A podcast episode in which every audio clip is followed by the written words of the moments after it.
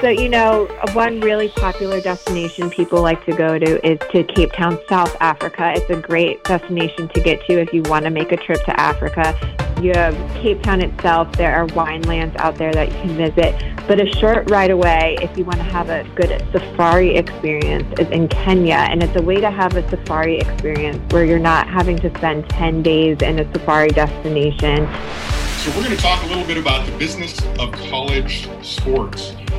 And I really wished that this sort of reform that we're talking about had been done gradually. But the NCAA has resisted reform. They needed to protect the golden goose of this constrained form of economics called amateurism. Uh, the Elson S. Floyd College of Medicine really came into being to help uh, serve underserved and rural folks in and around the state. And, you know, I think the state also recognized that if, if we can do this well, uh, this is a national problem, and we could be an example for how uh, the rest of the states could help serve these communities as well.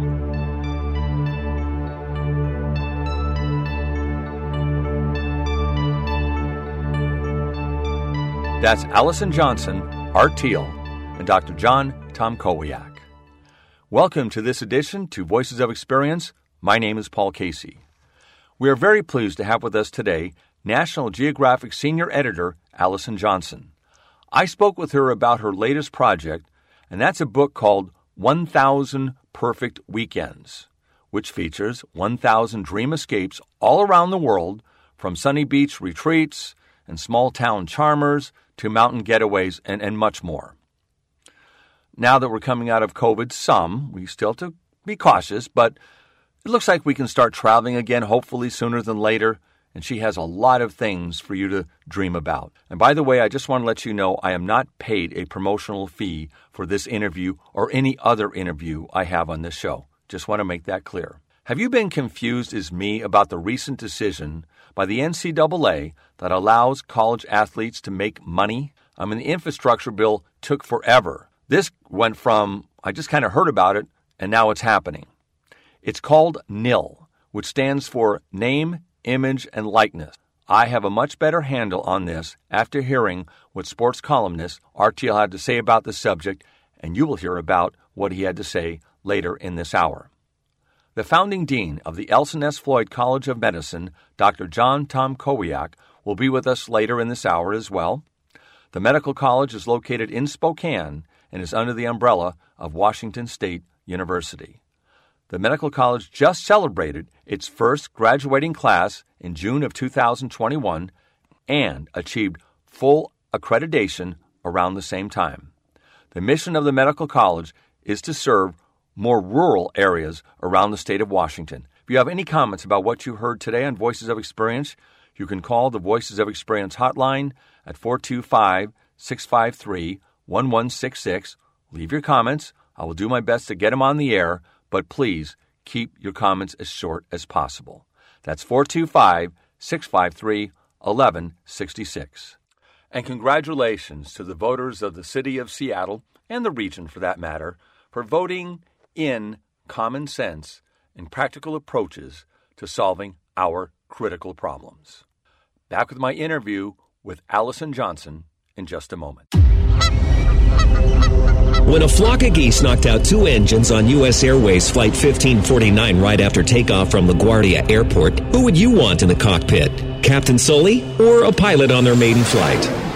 If Captain Sully was your choice, then experience is important to you. And that's what Voices of Experience with Paul Casey is all about. People with experience in their chosen fields. A variety of topics are explored, including local and national public affairs, self employment, travel, lifestyles, health and fitness, history, and adventure. Welcome to this edition to Voices of Experience. My name is Paul Casey. Now, Voices of Experience is simulcast on AM 880 KIXI and 1150 AM KKNW on Wednesdays at 3 p.m. Voices of Experience is also rebroadcast on Kixie Sunday mornings at 11 a.m. Visit voicesofexperience.com and take a five minute self employment quiz. The higher you score on the quiz, the higher your prospects for success. That's voicesofexperience.com.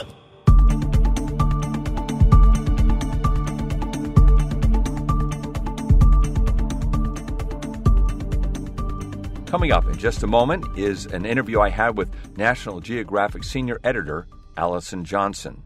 Now, she has been the senior editor for National Geographic books for quite some time, where she publishes travel, photography, cookbooks, and many other reference titles. Today, we're going to be talking about her latest project, and that's a book called 1000 Perfect Weekends, which features a thousand dream escapes from sunny beach retreats and small town charmers to mountain getaways. So let's just get right to it. My interview with Allison Johnson. What type of vacations? You're talking weekend vacations in the local area, and then, of course, you have literally thousand perfect weekends around the world. And my question would be uh, I, I get the weekend vacations around the area, but when you're going to another place, let's say Italy, how do you fit a mm-hmm. weekend in there? So, what's your uh, recommendation? Yeah, so you know, a lot of times we plan these longer vacations. We have a week, even 10 days somewhere, especially when we're going internationally because you want to make the most of a, a long plane ride getting somewhere. But you either might end up with a layover in a city where you need to find something to do for a day or two, and we have great options for common layover cities in this book. Or let's say you're going to Rome, or, you know, recently my husband and I went to Thailand before the pandemic, obviously, but we were there we had 48 hours in Bangkok before we went on to the rest of Thailand. So we were able to make a weekend out of Bangkok. We saw so much. We saw a number of temples, floating markets. We ate delicious food. We went to the night market there. So the idea is you're already abroad. You're already do, doing a great international trip in a faraway destination. Tack on an extra two or three days, be it a weekend or midweek, whatever you can fit in to explore somewhere two to three hours maybe outside of the region that you've called home base for that destination and make a weekend of your add a weekend to your trip abroad. So that makes sense. So uh, let's say you're going to Chile and you're you're going to explore there for like a couple of weeks. Where would you suggest someone would go there in terms of let's say a weekend? Yeah, so I think Chile is a really good one for adventure lovers. And there's an area in San Pedro, Chile that has sand surfing. And so it's a great family destination too. And so I would tack that on to a trip of the more popular sites and, and touristy areas of Chile to go do some outdoor adventuring. And so you go out to these sand dunes and you strap a board onto your feet and it's like snowboarding, but on really soft sand. And you're, you're to have beautiful vistas that you're looking at, but you're also to have a lot of thrills while you're there too. Wow, sandboarding on uh, or snowboarding on sand. That's amazing. Never heard of that. Yes, yes, really fun. So, what other places internationally do you think that if people have that flair to travel to different places? You mentioned Thailand. Let's say some other places mm-hmm. that would be again good to add on this weekend, couple days, uh, wherever they're going.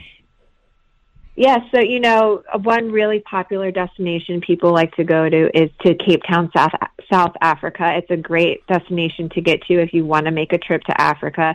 You have um, Cape Town itself. There are winelands out there that you can visit.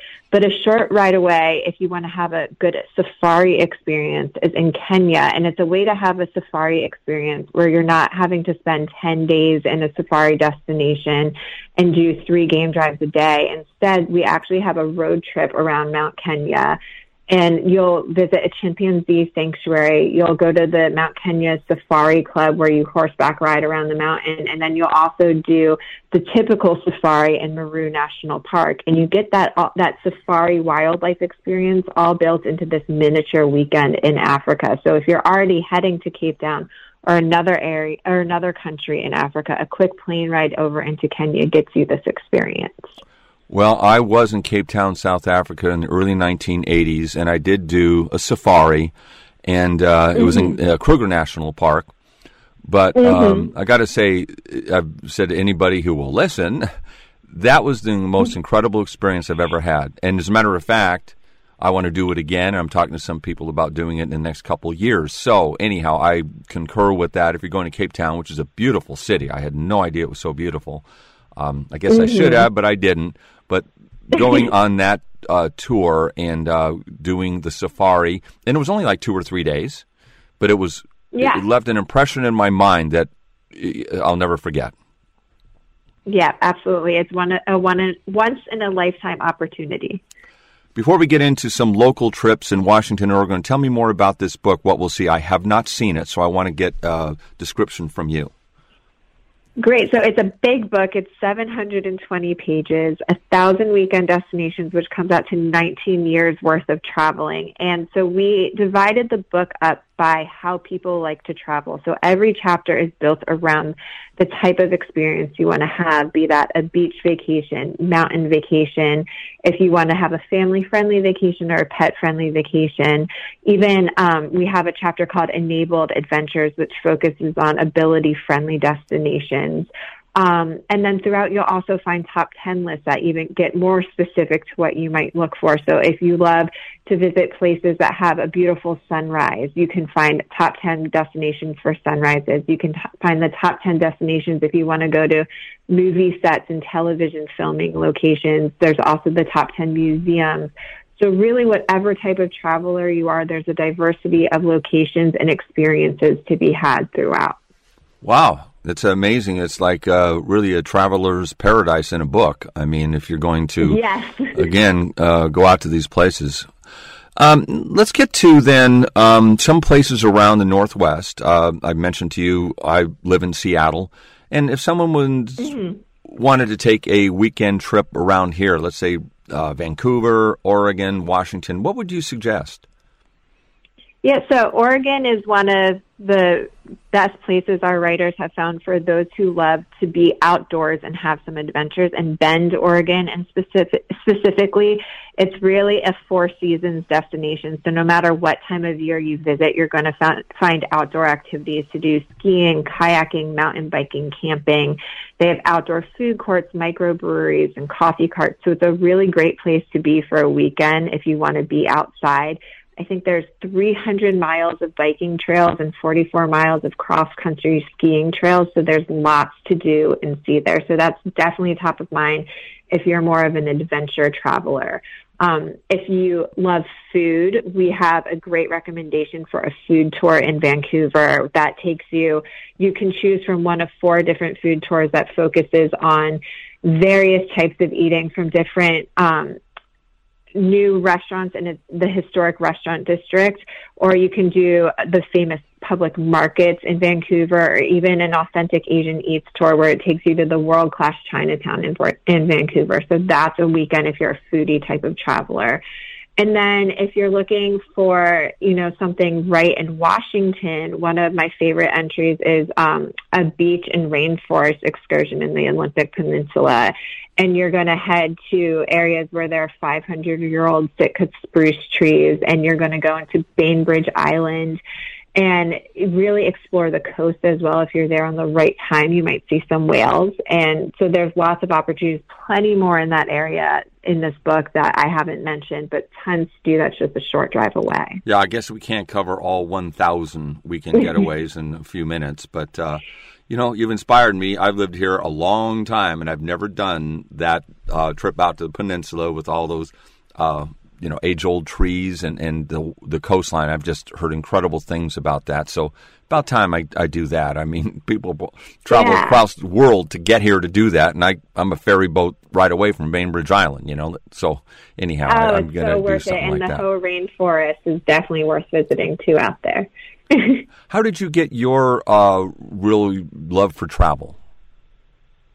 You know, I was lucky enough. I grew up in a household where traveling was really important for my parents to expose me to. They, you know, they view it as an educational experience too. You get out and see the world, you experience different cultures and places, and it's a great way to learn about the world you live in. And then as I grew in, into an adult, I worked for Rachael Ray magazine before National Geographic, where I covered travel along with food. And then my worlds came together with National Geographic when I started working here eight years ago and was able to really dive in the world of travel with our books division. And I say I have the luckiest job in the world because when I'm not traveling myself, I can travel from my desk every day doing what I do.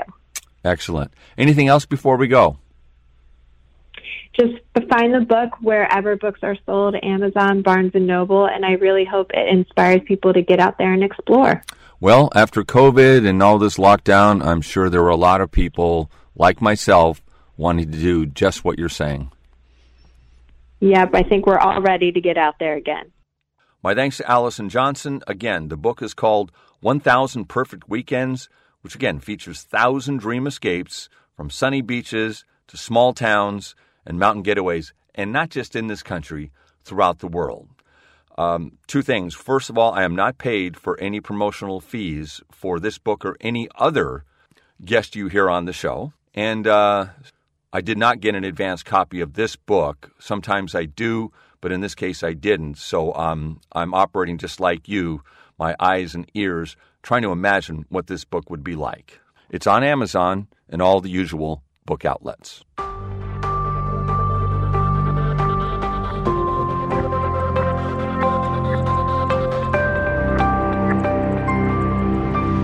Art Thiel spoke to the Seattle Rotary Club about the NCAA's new rule that allows college athletes to get paid in addition to their scholarships that most receive to play a particular sport.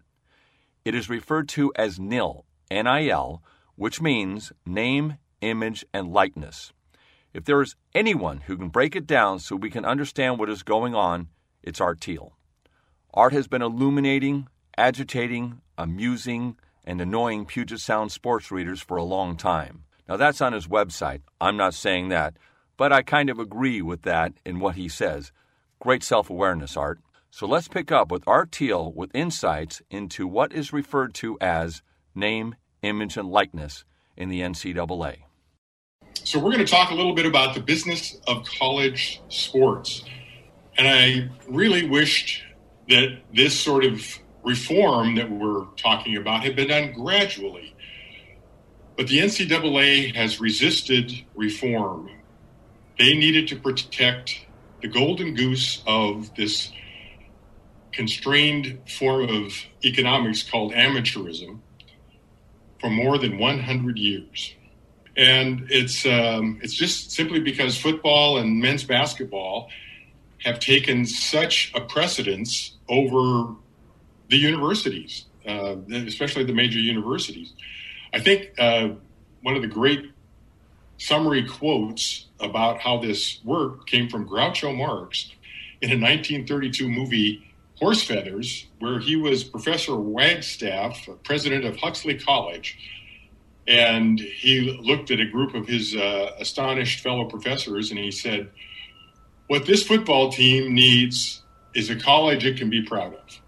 I have always remembered that quote because it does talk about some of the misplaced priorities that have taken over big time college sports. So, I, what I'm going to do here is give you a little bit of background, uh, historical background first, on how we got to this strange place called NIL. That acronym stands for Name, Image, and Likeness, that are shaking college sports like it's never been shook the NCAA has been losing a series of court decisions that said uh, they can't restrict the earning power or fail to compensate the athletes for the use of their names, images, and likenesses in an industry that has exploded in wealth with the TV rights money. So that uh, those court decisions, including one in June on a case called Alston versus NCAA, took the last argument the NCAA had about retaining amateurism, saying that schools cannot deny a particular group of athletes the same ability to make money in college as the rest of the student body. There are no tax dollars at work to fund the athletic department at UW, but that's not true at Washington State, and there are many other colleges around the country that can't continue to fund the variety of sports without some sort of subsidy from the general fund of university budgets. So the big fear is that the complications of NIL will only add to the problem. Some of the some of the players are doing fine. Many this is the first time they've ever had access to money and we're talking about 18, 19 year old kids, some of them coming from impoverished environments. So this is really a, you know, it's a hard thing to administer. What's happened is it allows businesses who may not have had a reason to affiliate with the university program to find a niche market for endorsements, particularly from women athletes. I think the obvious expectation was that money is going to flow to the top half dozen or 10 football stars, two or three men's basketball stars, and maybe there might be an outstanding woman here or there. But the assumption had been that the money would follow the star power. All the schools, even though they knew this was coming, are going to have mixed results in terms of execution. There has been one noteworthy development uh, in Pullman at Washington State, and I thought this was a fairly clever idea.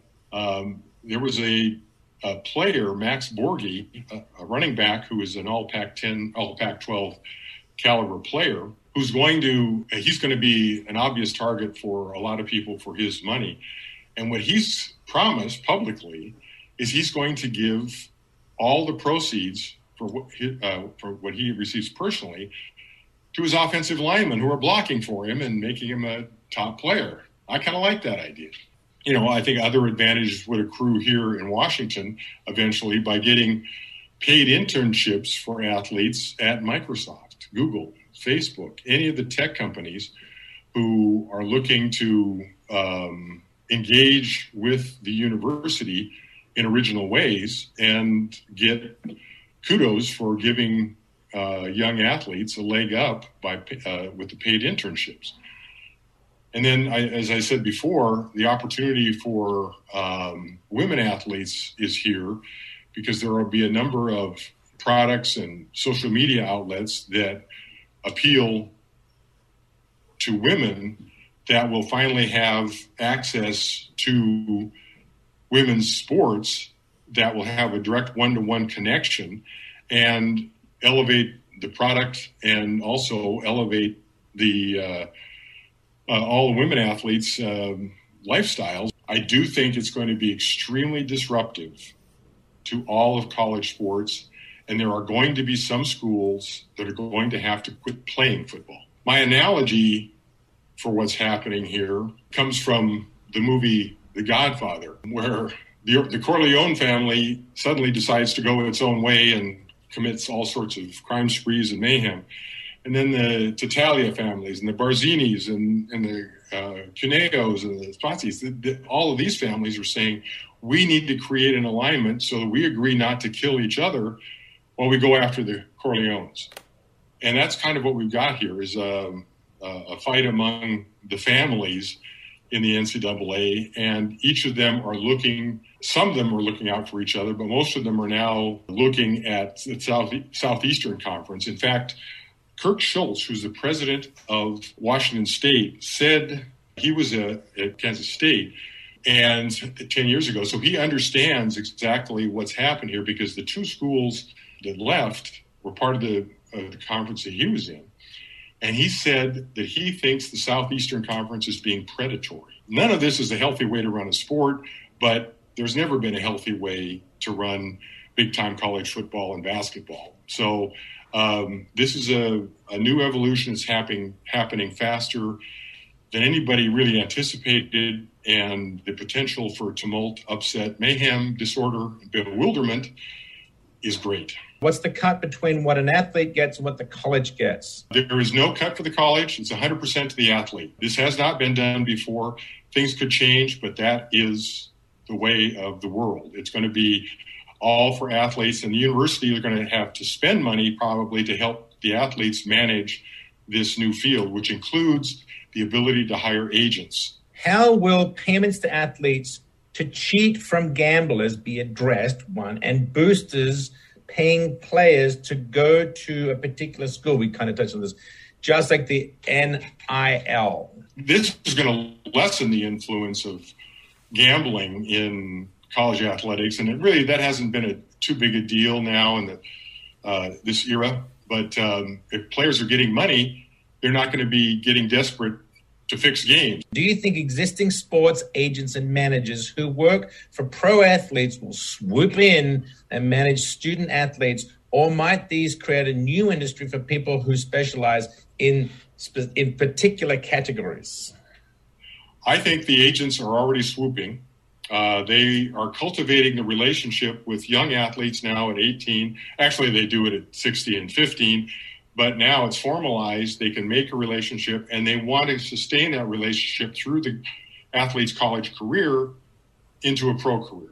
Since the NFL is using college Facebook as their minor league, shouldn't they be kicking in some bucks? NFL has just shrugged and said, well, no, it's a free farm system. We will try to support, you know, where we can, but not with cash. That sports columnist Art Thiel during a presentation to the Seattle Rotary Club. Art wrote a compelling book about the Seattle Mariners called Out of Left Field, which became a regional bestseller. His radio commentaries can be heard Friday and Saturday mornings and Friday afternoons on KPLU FM. He is also a columnist with the News Tribune of Tacoma, and he hosts an online sports website called sportspressnorthwest.com. That's sportspressnorthwest.com.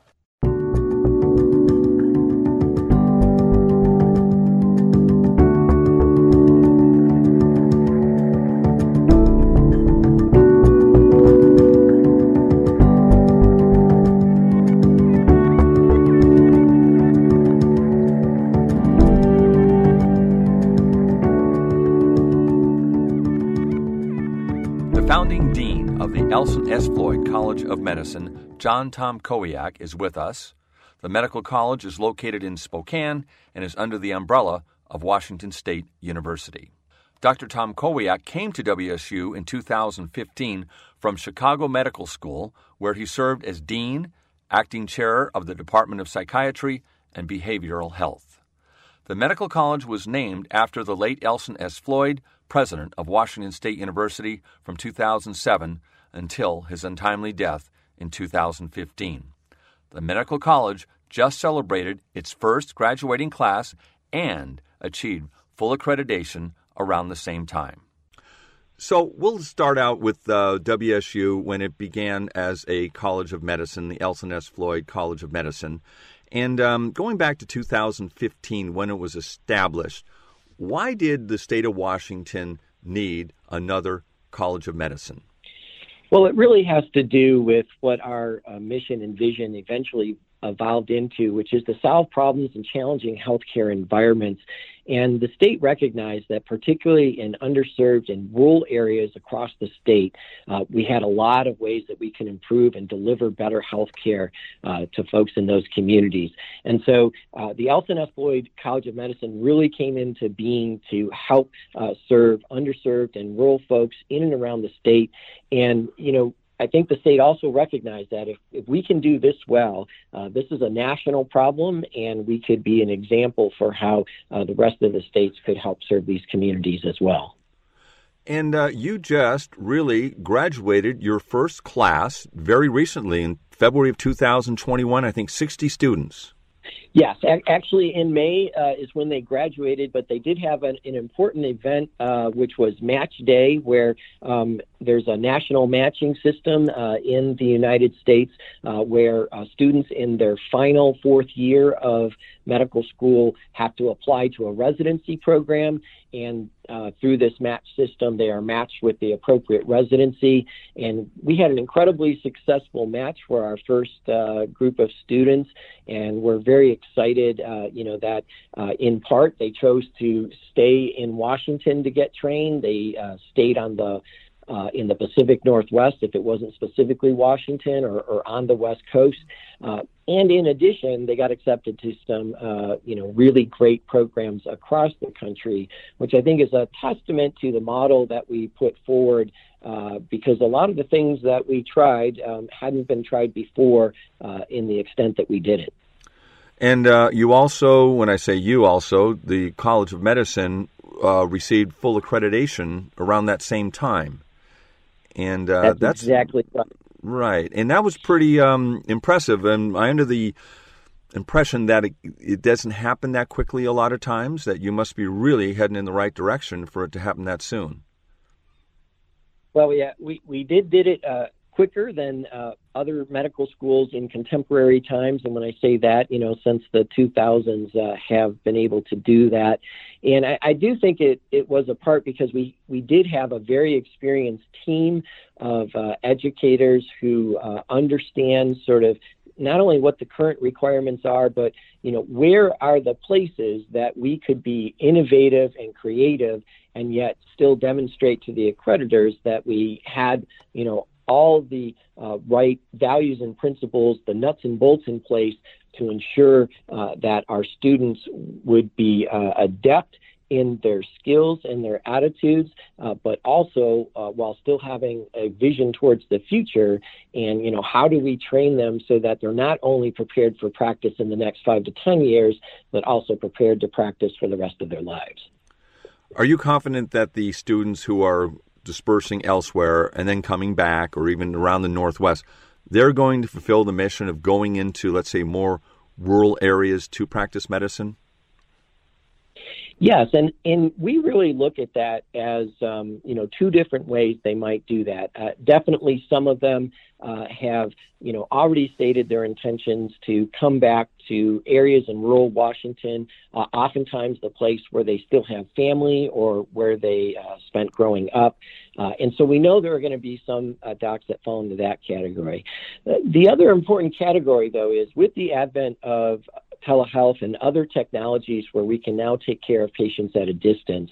Uh, we do feel that a part of our mission is also going to be fulfilled that way, and uh, that that is really something because in order to take care of people in uh, rural and underserved areas, you need to understand those communities and what their needs are because the needs are significantly different uh, than uh, urban populations that you know have all the bells and whistles and services you know right next door, and so uh, we've done an amazing job, I think, at giving our students uh, a first class experience in not only uh, practicing medicine in those rural communities, but beginning to understand those communities and what those needs are. And so, even if they're taking care of a community at a distance, they're going to be able to do it exceptionally well uh, because of that knowledge and training.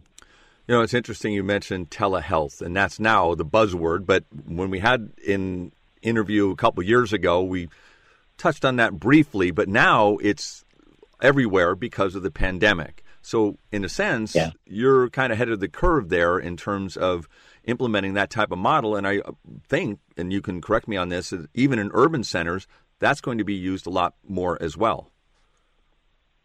Absolutely, and if there is a silver lining to the pandemic, and it's it's hard to find one sometimes, but both the acceptance on the part of providers and patients has really accelerated for telehealth. Uh, you know, prior to the pandemic, studies showed maybe 10 to 15 percent of both providers and patients were willing to have visits that way. And now, you know, depending on the data you look at, it's well above 50 percent. In some studies, you know, 70 to 80 percent, especially for common things, primary care, follow-ups, uh, things of that nature. And so, you know, I think many of the forward-thinking healthcare organizations in the country uh, have already decided that a telehealth model is going to be the primary primary way they engage with patients, particularly in a preventative medicine or in a, a primary care capacity, uh, recognizing that um, you know, the quality of that care can be uh, as good or sometimes even better, depending on how you're measuring it, than if a person has to, you know, drive to a bricks and mortars location uh, and all the uh, challenges that that sometimes uh, affords patients, uh, depending on where they are. So, uh, you know, this this is I think really important and is going to be I think uh, a large part of how healthcare is going to change uh, going forward, uh, and it's also going to change the way we think about how providers uh, do their jobs and you know what are the ways in which we practice and engage with patients. Um, you know, if we would have had this conversation 10 uh, years ago, and you might have mentioned that a, a provider would be emailing or maybe uh, texting a patient or communicating with them on a daily or regular basis through a patient portal, uh, I think most providers would have laughed at you. Uh, but that's exactly what's happening now, and, and almost all clinicians are engaged in those things, which 10 years ago, n- no one really would have even thought uh, that would be a thing. So, um, there are so many uh, good things that are happening right now, and what we really need is a system that puts these things together, uh, uses the best uh, that we have available, sort of the best practices we have available. Uh, because I think if we do that, we get to a place where we do make uh, healthcare more affordable, more accessible, uh, and with better outcomes and better patient satisfaction. So, of course, that's the, the goal we're all striving for do you think COVID has had a long term impact on, let's say, your job and the Elson S. Floyd College of Medicine mission? Or is this kind of a blip for right now and then five or six years from now, assuming we, we can get out of this at some point, that you'll look back on it and we'll be back to normal? Or is this what we have just experienced? Is this going to have impact going forward for many years? Absolutely, and and I think the the reason that answer is absolutely is because I do believe, like I just mentioned, that healthcare is going to be forever changed, and I believe for the better because of the pandemic.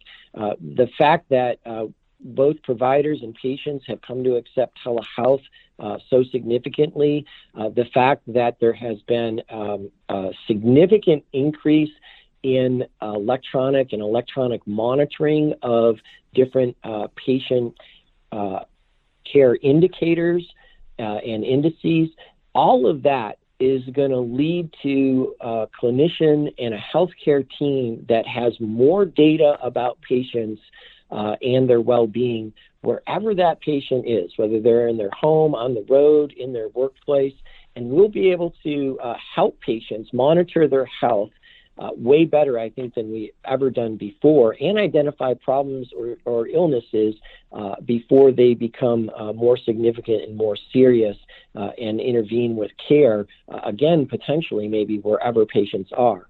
So as soon as you realize that that is going to be healthcare going forward, uh, then it necessarily means that the way we educate our future workforce, you know, has to really resonate with that. And so that means we got to develop some additional skills in our future uh, clinicians uh, so that they can be facile in that environment. You know, we they need to be excellent communicators across uh, a telemedium, which uh, you know is an art into it uh, when you're trying to connect with a patient uh, over a video link. Uh, and um, the other thing they need to do is understand how to use all of this myriad of data, way more data than we've ever had in the past about a patient's uh, health and well-being. How do we put that all together to better understand, you know, the health of a patient and how how they can help uh, intervene in their own either health or illness to the maximum effect. So um, it, it really I think has changed uh, health science education forever. And uh, if if we're going to do our best to uh, be great patient advocates, we are not going to uh, rest on our laurels here, and we're going to continue to to you know think about how do we train this next generation of providers uh, to understand the technologies and the things that we will have available that haven't even yet been invented. Hmm. Fascinating. Are there um, things that you go back now? You've been the dean since 2015.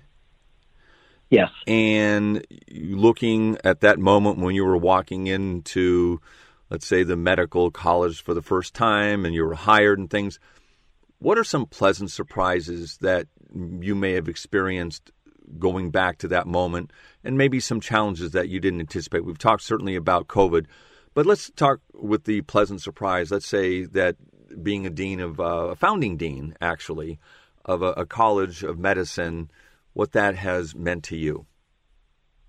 Yeah, well, it it truly has been the, the opportunity of a lifetime, and and I would say pleasantly, um, you know, the reception that we have received from uh, community stakeholders across the state, whether they be uh, business owners or leaders or uh, mayors from towns or folks that are in healthcare in underserved and rural areas who are really happy that there's a partner that's focused on uh, their needs and you know what they're all about.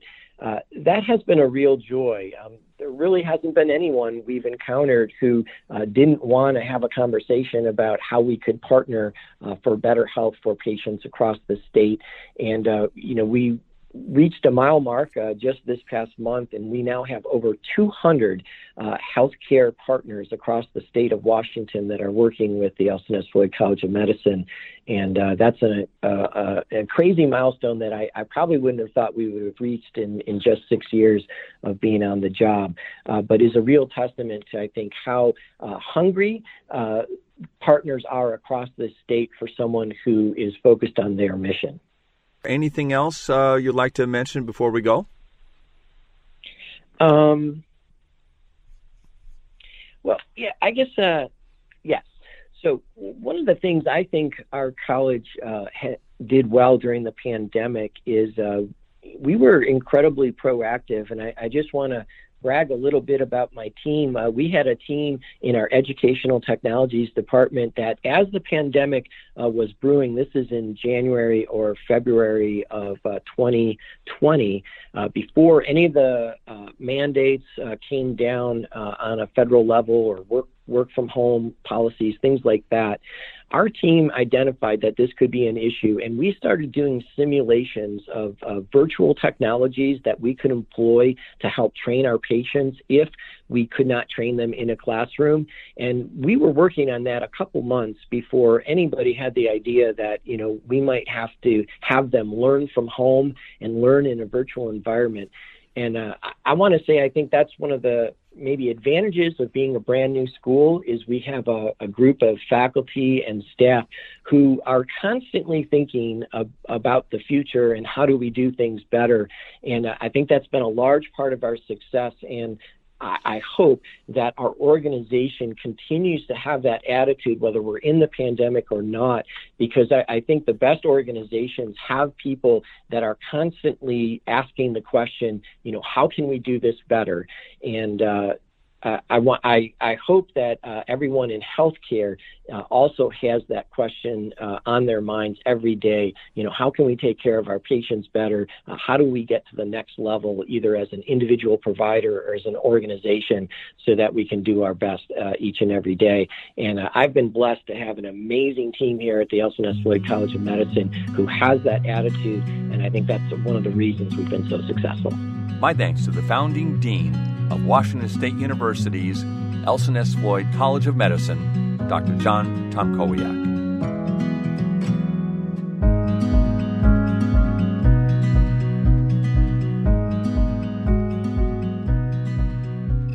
You're listening to Voices of Experience with Paul Casey. Visit voicesofexperience.com and take a five minute self employment quiz. That's voicesofexperience.com. The higher you score on the quiz, the higher your prospects for success. One more time, visit voicesofexperience.com. All one word.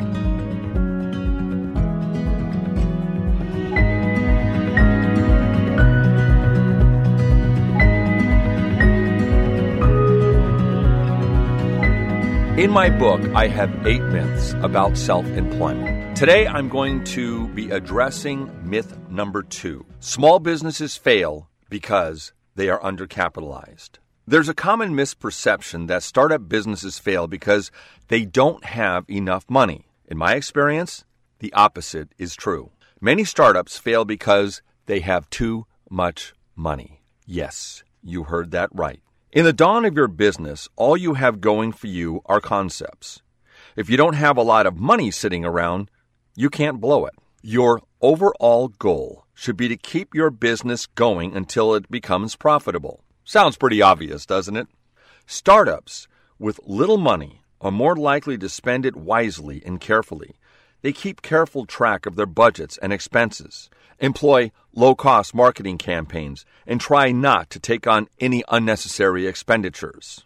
On the other hand, startups with a lot of money are less careful with it. If they get a generous infusion of cash from a rich uncle or angel investors, they may feel obliged to do more, be more, spend more, grow faster.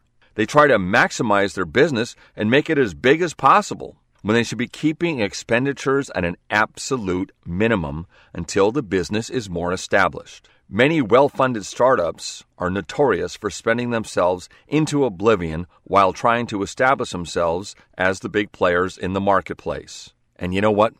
Most of them are just not ready for prime time. As it turned out, when I started my business, I started with very little money. In the long run, this turned out to be a blessing. I've known numerous entrepreneurs whose lives were just a little bit too easy and therefore did not feel they had to work as hard in order to make their business succeed. In the end, this may have cost them their business.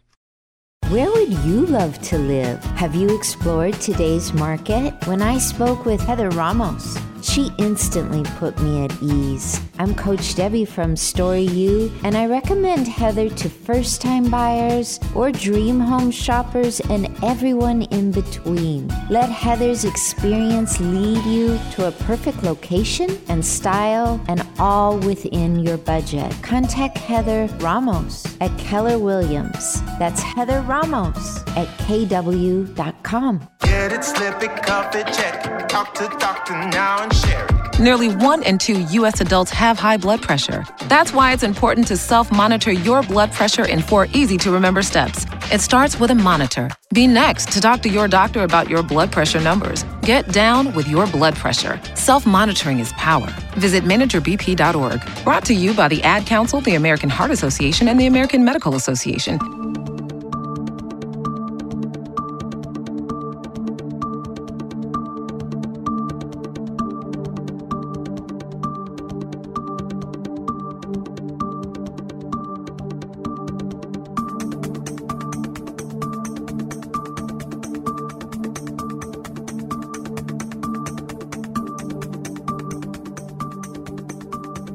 That's all the time we have for this edition to Voices of Experience. My thanks to Allison Johnson, Art Thiel, and Dr. John Tomkowiak for sharing their wisdom and experience with us today. The election is over. Couldn't come soon enough. The candidates and the issues have been decided, at least for now. But Seattle and King County definitely took a step towards moderation and what many believe, including me, towards a more common sense approach to solving our very serious challenges. So let's get behind all of the winners for right now and wish them well and hopefully that they will do what you should do in politics, and that's compromise. I believe that's what the citizens of Seattle and King County and the entire state of Washington want. So let's wish that for ourselves and, of course, the office holders that we elected. Voices of Experience is simulcast on KIXI AM 880 and KKNW AM 1150 on Wednesdays at 3 p.m. and then rebroadcast on Sundays on Kixie at 11 a.m. Any comments about what you heard today? Call the Voices of Experience hotline at 425 653 1166. Keep your comments short, and I will get them on the air if possible. That number again is 425 653 1166. What is Voices of Experience all about? We talk with people with experience in public affairs, travel, like today, education, like today, sports, like today, entertainment, adventure, and with an emphasis on entrepreneurship.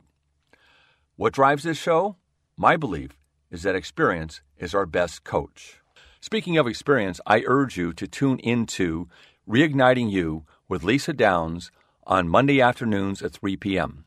Are you thinking about a career change? Or are you thinking about retiring or semi retiring? She covers it all. Try to really imagine what your next steps are.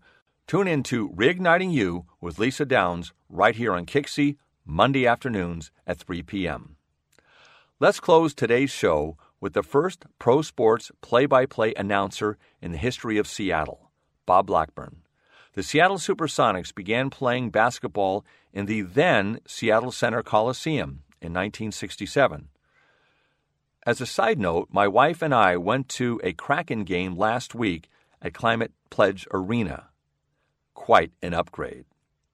Back to Bob Blackburn. Bob Blackburn called the Sonics games on radio, There were very few games on TV then, but he did that on radio from 1967 till he retired in 1992.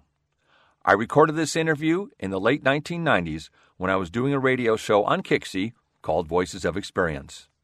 Bob Blackburn, one of the classiest individuals I've ever met, and one of the very best broadcasters ever. Talking with Bob Blackburn. The name Bob Blackburn is synonymous with professional sports in Seattle. The Supersonics was Seattle's first professional sports franchise and began playing in the Seattle Center Coliseum during the season of 1967-1968. Therefore, the first professional pro sports announcer in Seattle was Bob Blackburn, who began broadcasting Sonic basketball from the very first game. 25 years and 2,325 games later, Bob retired from the Sonic microphone. How about your uh, uh, looking at players? What would, uh, what, even not necessarily Sonics, any type of players that your favorite over the years you were broadcasting? Well, it's, it's very difficult to, again to pick out favorite players because you start doing it with your own team and you're going to, to you're going to miss Forget a lot of somebody, people. right. Yeah, I, I- mean there, I there's certain guys, there are certain people that obviously stand out in your mind through the years. Lenny Wilkens stands out in my mind because of the class individual, because of his great talents as a player and his ultimately good talents as a coach. Gus Williams stands out in my mind as the guy who was perhaps the key leader with the Seattle Supersonics to their championship. So those those are a couple of guys right there. And of course, uh, Jack Sikma. Uh, I tell you, the members of the championship team, I have a soft spot in my heart for all of them because every time they have a reunion and get together, they always call up the old voice of the Sonics and invite him to participate. I didn't score a basket or get a rebound for that team, but I did their broadcast, and they still regard me as part of that team, and I think that's wonderful. Did you get a ring or something for the championship? Yeah, I see it right Yeah, there. it's wearing right nice. there They gave you that. That's 1979. That was the year. 1979. It has Blackburn and the Seattle Supersonics, their logo on one side, the NBA logo on the other. At The top of the ring is in the form of a basketball, and it says World NBA World Champs. That's great. Did uh, you have, let's say, a fondest memory in broadcasting of all your games? If I were to go to fond memories or great memories, it would take a book. But obviously, I think, Paul, if I were to take the fondest memory, it has to be the instant when the buzzer sounded and Gus Williams threw the ball high in the air and the horn started honking out in the Northwest and the Sonics had won their first ever uh, NBA championship. Yeah, And There's just a special euphoric feeling at that moment that I have arrived. I have been the broadcaster, the radio TV broadcaster of a team that is now known as the not just the NBA champs, but really basically the world champions. They say it right on the ring here. Sure. And I think at that moment there were, there were many other very pleasant moments of great instances of great plays that I remember, uh, but that has to be the top. I'd say a personal satisfaction for you was in 1970 was the year that you broadcast the NBA All-Star Game throughout the 70, world. 74, we did the NBA Okay. All-Star Game. Well, actually, I, I had done some worldwide broadcast, or, or at least uh, uh, major broadcast on NBC prior to that, back in the late 60s when Oregon State played in the football, uh, the Rose Bowl football game against Michigan. I did the uh, broadcast for NBC at that time, which went coast to coast and worldwide. So I haven't done a lot of what you'd call national-type broadcasting, but... Uh, Do you have an incident uh, in broadcasting that wasn't so pleasant? there have been a lot of times when I was the sonic announcer that I was also my own engineer. And I'll never forget the time that one time somebody in Chicago, we were broadcasting on the sidelines, and somebody reached down and they had the, they, they had the lines, the electric lines going out from the side, and some people in the stands could reach down. Somebody reached down and pulled the plug out. Well, I didn't realize where that plug was. And here I am trying to broadcast, and I finally, I'm talking into a dead mic. Everything, everything has gone dead. And I'm talking into a dead mic. Is this in the middle of a game or just Oh, this, this is during play-by-play. This is during okay. play-by-play. And Right. the next thing I got a call, you're off the air. Now I have to, as the engineer, I have to go find out what's wrong. So I'm in a panic situation there for a moment. I mean, moments like that used to be, I think that's one of the moments, one of the times that led to my ultimate heart surgery in 83, frankly. That kind of did it. That and paying for six, six kids through 26 years of college. that kind of adds up. well, speaking about salaries and money, uh, one player's salary today is the entire team, 12-man team of the Supersonics in 1967. Twice as much as the entire team in the 67 season. Exactly. We hear a lot about that's destroying the sport or it's not good for the sport or whatever. What's your feeling on that? Well, to me, it ultimately is going to destroy the sport. I, I hate to say it. I, I, I don't care what sport it is. But to me, the ticket prices for going to ball games now for all sports are getting so far out of reach of the common man. And to me, the common person, the average person, the blue-collar worker has been the person who has supported sports so well in the stands during the years. And now, because of all the executive boxes, the sky boxes, what have you, it's becoming a corporate type participation. You don't see the same Sonic fans out there that you saw 25 years ago, for or 28 years ago when the when the team started. It, sure. It's a lot different thing, and ultimately, ultimately, it has to take its toll, as far as I'm concerned. The golden goose uh, can only lay so many golden eggs, and, and I think that it has to stop one of these days. I tell you what, it's going to stop too, and I think baseball is going to be the first one to see it when some teams go bankrupt. My name is Paul Casey. Thanks for listening. Quote of the week The speed of communications is wondrous to behold.